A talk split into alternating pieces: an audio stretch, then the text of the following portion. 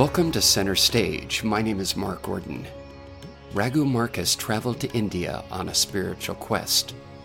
And while he was there, he met K.C. Tiwari, a high yogi who had the ability to go into altered states of trance known as samadhi. The story comes to life in the documentary Brilliant Disguise The Samadhi of K.C. Tiwari. Stay tuned as we go center stage with Raghu Marcus, producer of Brilliant Disguise.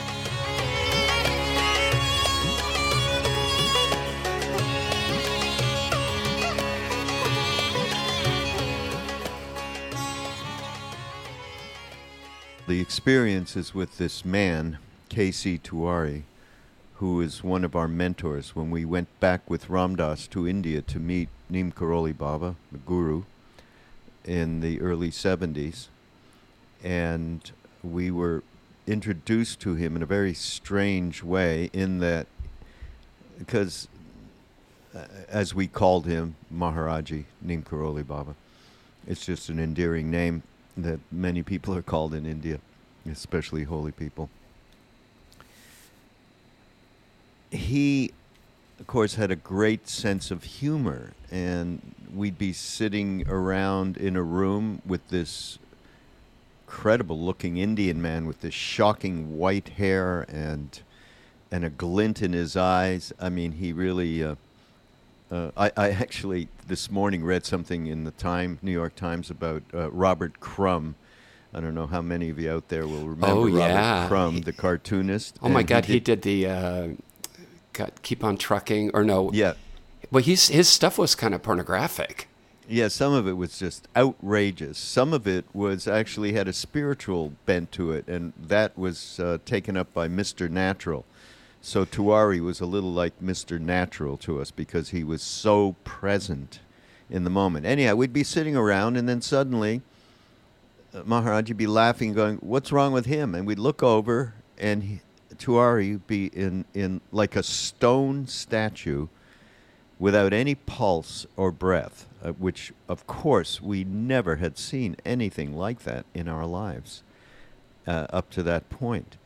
and. Uh, uh, we had read about it. You know, I'd read um, autobiography of a yogi, which talks about you know some of these incredible feats that these Himalayan yogis uh, could do, and uh, very miraculous. And that, but then suddenly there we were. It was right in front of our face. And what's wrong with him? He'd say, "Well, I don't know. He looks like he's in deep samadhi." You know, we we learned that term. We had no idea what it meant you know, very, very deep absorption into the divine presence is, is one way to put it. And uh, so this happened all the time with this man. But we never really hung out with him in, in, in a way that we knew his background or any of that stuff until Neem Karoli Baba left, meaning until he died in 1973, in September actually. And at that point, the night before he left to actually uh, died in in another place because we were in the Himalayas with him, and he went down to the plains uh, near Taj Mahal actually in a place called Brindavan and died there. And before he did that, he said to Tiwari, "You take care of the Westerners." And from that day, then we started having a, a, a relationship with him that we started to understand who he was and what uh, extraordinary, the extraordinary way in which he lived, both in this deep spiritual, and it, it, you wouldn't even call it a practice, because it was something. It was the f- most favorite thing for him to do, was to propitiate the deity and and go into these states of consciousness where God knows we don't know where the hell he was, but that was like uh, for us going by. I always use this. Uh, analogy of going by a uh, an, a Haagen-Dazs ice cream store for the first time and you get hooked on it and you just keep veering into that store every time you go down the street. Well, that's what he did with uh, being in these states of consciousness. That's what it meant to him. But at the same time, he had a family with three children. He was a headmaster of a boys' school up in the, this big town called Nainital up in the Himalaya. And he balanced all of that in a way that we had never seen anybody of course, we had never had this kind of an experience with somebody who could go in those states just starting there. But the reality of him being able to to traverse the the world, so to speak, on one hand, and the spiritual world on the other, and make them one. Uh, that was the beginning of many uh, years of being with him, and we he came. Krishna Das, I don't know if you know Krishna Das is one of the big chant guys um, uh, in in uh, in the West actually, and we would bring him over a couple of times. We brought him over to America so Westerners who couldn't get to India could meet him and so on. So we spent a lot of time with him, and it w- at some point about geez now it's got to be six seven years ago uh, we thought Krishna Das and i wouldn't it be great? Because we knew we had some footage that someone had taken of him in the uh, late 80s early 90s before maybe six seven eight years before he actually died. And w- so with that we decided hmm we really want to share the extraordinary life of this being K.C. Tiwari. Go back uh, to the 70s when you were. Um, in the film, you talk about you were you were just kind of dissatisfied with your life, and then something happened. But tell me about what was the environment like for you back then before you made, shall we call it a pilgrimage to India? Yeah, very much so. Um, what was it like? Well, I was a disenchanted teenager with obviously with society. I was archetypical of many of us back then who, uh, well, Bob Dylan exemplified through his songs. In fact, without Bob at, at a certain when I was 15, 16 years old, I don't know what I would do because at least I had an idea I wasn't the only one. And that's a big deal, actually. And uh, as the thing that um, saved me initially was music. Actually, I was so connected mu- to music of all sorts, and I t- I've told this story a billion times, but when I was maybe 16, 17, uh, I was sort of smuggled into a uh, a nightclub in Montreal, where I'm from, and uh, to see John Coltrane, and he uh, he he was extraordinary and he played my favorite things on a soprano sax at one point in the evening and i just felt myself literally levitating out of the physical uh, you know, all of the senses. I had levitated out of them in the middle of that song and had a, a really extraordinary experience. And that uh, was the beginning of me thinking okay there's got to be something there is something else First, I thought there got to be something else. Then I knew there was something else. Then it wasn't just my mind, my ego, my senses, and all of that. There was a possibility of having a different perspective in my life. And uh, so that was the beginning of it. And then uh, a few years later, psychedelics, which without psychedelics, and Ram Dass uh, says this himself, uh, it would have been difficult to really uh, have any kind of understanding of what this being Neem Karoli Baba represented, which was beyond polarity, beyond me and we, and some something that I had never experienced before with another person. And of course, acid gives you a taste of that. And so uh, I, yeah, we were saved, as I said in the in the film. What was the experience like when you touched down in India and started to immerse yourself in that culture? Well, I was there a few months, and so was Ram Dass and others of us when Ram Dass went back the second time. And uh, Neem Karoli Baba just disappeared. He would disappear, meaning he would go places where nobody knew where he was, so we couldn't find him. And then finally, after a few months, he reappeared up in the in the mountains, in the, near this town I, I mentioned before, Nainital.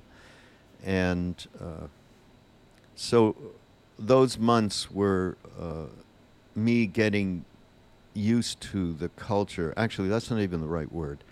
I remember at one point when I finally got up to the mountains after a few months of thinking, wow, I am more comfortable here than I have been anywhere in my life.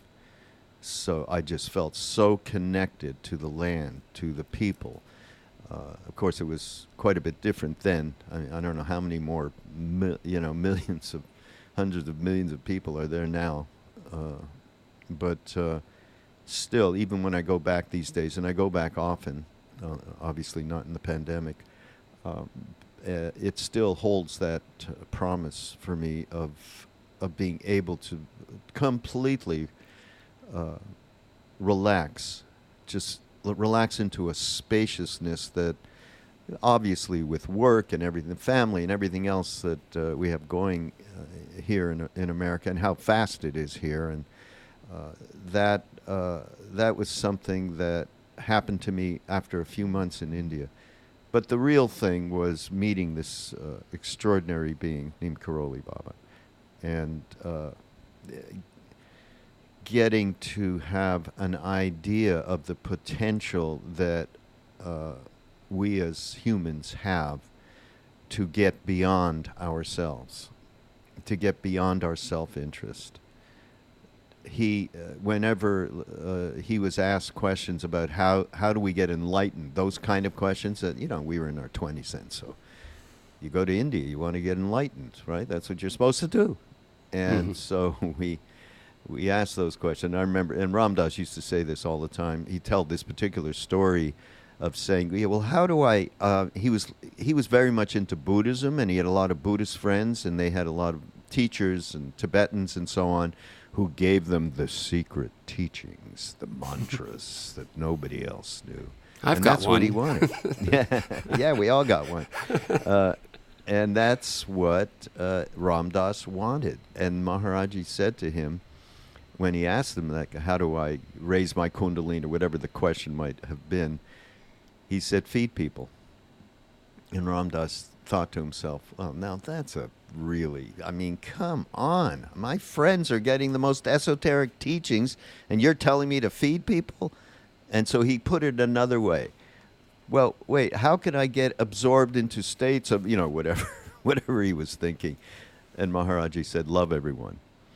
And the simplicity of it, first it pissed Ram Dass off, and then eventually, of course, he started to understand what it's about is what we can do for others, not what it, what we need or what we want. And and that was a, a, a tremendous uh, turnaround in our lives because we had never even considered anything. I mean, through acid, you get the idea of the oneness of it all and the interconnectivity of it all, but you don't necessarily get the idea of how uh, important, you know, our lives are important because we can give to others. And that, that was uh, the main ingredient uh, from my time and meeting with him. I mean, there was tons of other stuff, like having to deal with uh, all kinds of mind stuff, as you can imagine, uh, being in the just being with a mirror that just you could really see your motivations and everything else. It was like yucky. So we had had a hard time with that, but uh, that was part of the uh, evolution of uh, going to India. All of it was formative for me in order to really move my perspective out of uh, thinking that my story, the sh- story that I told myself, you know, for all those years, uh, 20, let's see, I went over there, I was 24. I stopped believing in it the way that I had before. I could no longer do that because of the um, the reality of this being in front of me that completely turned me around. And uh, when I first met him, I, uh, Neem Karoli Baba, I understood that this, in a deep experiential way, that this was not something new, and it gave me a connection to past, present, future in, in a way that you know, to talk about it in terms of karma and reincarnation is it can get too intellectual, but I did have that deeper experience. That transformation in and of itself allowed me to be able to take a movie like Brilliant Disguise and a uh, and a being like K.C. Tiwari and share it in a way that I never would have been able to had I not gone through what I went through in those couple of years uh, in uh, in the early 70s in India. It was actually a year and a half, and I I really honor that that part of it because uh, it became my life's work, which is to share this kind of media. I had been doing. I only met Ram Dass because I was working at a radio station. I was the program director of a radio station when I was 22, 3. Uh, a big, you know, had 50,000 watt station in Montreal, and I only, as I said, met him because they wanted me us to uh, promote Ram Dass gi- uh, giving a lecture at McGill University. So that was already part of my path uh, that uh, uh, became a much bigger uh, dharma for me. The thing dharma meaning the I I really connected with what I should be doing in this life at a very early age, and I was very fortunate in that way. And in fact, Neem Karoli Baba said to me uh, uh, soon, not long after I, I had been there, a couple of months maybe, and he said, "What, you, what did you do in America or in Canada uh, before you came here?" So I'm sitting there thinking, okay, how do I talk about it? You know, major free-form rock and roll station program direct? You know, I'm trying to figure out how I could couch it so it could be understood, you know, in, in, in this context. And before I could say a word, and he, he didn't speak English, but of course he had access to whatever it was he needed. He, he just looked at me and he, in, in the English he went, broadcaster. And that had, was it in the moment and has been it for the rest of my life. And so these this film, Brilliant Disguise, uh, is something well both Krishna Das and I have wanted to share for many years with people. You talked about uh, about the ego earlier, and it seems as if the ego can be the primary source of most human suffering. Mind, yes. the mind and the ego. It's not actually the ego or the mind, it's the clinging that we do on into onto thoughts that we have, onto our story. Uh, I mean, uh, the ego is uh, can not a good master, but could be a good servant. You know, we have to act in this world, and it's just a matter of, of attachment. You know, if we are attached to those acts in a way that is so uh, self-interested, the Buddhists have a great term. They call it self-cherishing. I love that term. You can see yourself sort of, you know, kissing your own face in a mirror or something. you know, this me, me, me, me. You know, it's the uh, the Krishna Das talks about it as the movie of me. You wake up in the morning, you're the producer, the director, the protagonist, the writer, the photographer. You're everything 24 7. And that creates the kind of suffering that you're talking about. So it's it's we're all we're going to continue to have thoughts. We're going to continue to operate from uh, ego place, and it's just a matter of how uh, uh, the attachment clouds it, the clinging clouds it so much that you you just keep operating as a self-interested machine. Uh, I was looking at um, some of the videos. You have a lot of uh, a lot of stuff online, Mm. and uh, I enjoyed the um, you were speaking, and you're talking about your father, and Uh-huh. how your father came to India, and at the time you didn't really get along with your father, and that seems a common theme because Mm. I didn't really get along with my parents. They just were had different political beliefs, Mm. and and then you also talk about that notion of love. It's so hard to love when we feel uh, unseen by our parents. But you have this unsafe. you had this epiphany that really changed your life. And it's as if your father, through this experience, he was able to shed some of those preconceived notions or those ego things that prevented him from seeing you. Yeah. Well, uh, basically, Maharaji took lit a piece of dynamite and threw it at him, and that's an analogy for him telling me one when my father came to India to see supposedly how his sons, my brother and I, were doing, and and he turned to me at one point and uh, he said, "Did you give your father the medicine?" Uh, yeah, he had a cold. I gave him some aspirin or something, and he said, "Nay." Yogi medicine that Ram Dass gave me. I went, What? Acid? My father? And my father, LSD? You know, he was like freaking. But in the end, uh, Maharaji Neem Karoli Baba said, Well, just meet me in in 10 days in another city. And so off we went to a, a, city in India called Benares, which is where people go to die on the banks of the Ganges River. And sure enough, I found somebody with a hit of acid. He actually took it. This is a 50 odd year old, adver- you know, he's something from Mad Men from that show. That was my, he even had the same Danish furniture kind of thing. So he took it and he had uh, a gigantic death trip. Actually, he had been in the Second World War, was a bomber pilot, and had you know major PTSD.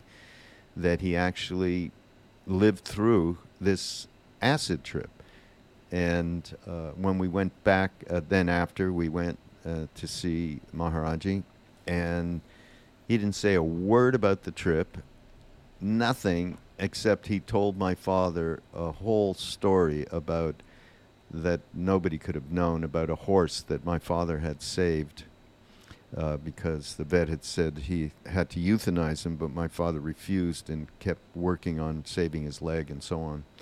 And it was a big, big deal in my father's life, you know, that he had done this. and uh, when he that's he just fell apart on the floor. I'll never forget it uh, after being told this this happened to you? You had a horse with a white leg and they told you that you had it had to die? And you know this simplistic terms he told the whole story. And that was the beginning of the end for my father and the beginning of our life together. We were able to finally uh, go beyond the tyranny that i had experienced with him as a child